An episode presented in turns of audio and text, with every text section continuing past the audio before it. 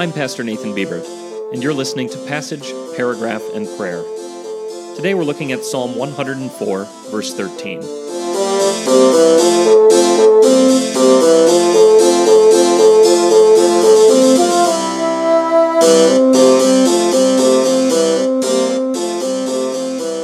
Listen to Psalm 104, verse 13. God is the one irrigating hills from his roof chambers. From the fruit of your works, the earth is sated. God waters the valleys with the springs of water. But what about the parts of the earth not in the valleys or along riverbeds? For that we have the water cycle, by which rain falls also on the high places of the earth.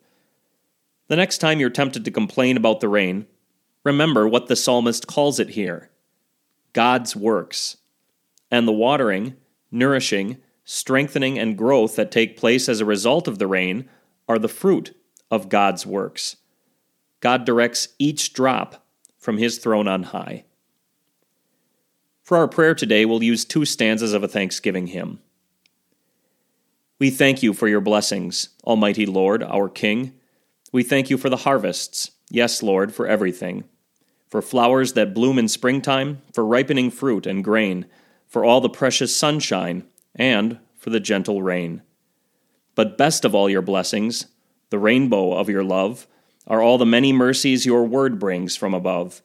Our life now has full meaning. Christ Jesus is our God. Thanksgiving shall be living the way the Savior trod.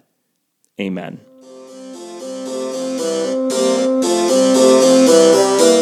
Passage, Paragraph, and Prayer is a podcast of Trinity Evangelical Lutheran Church in Winner, South Dakota.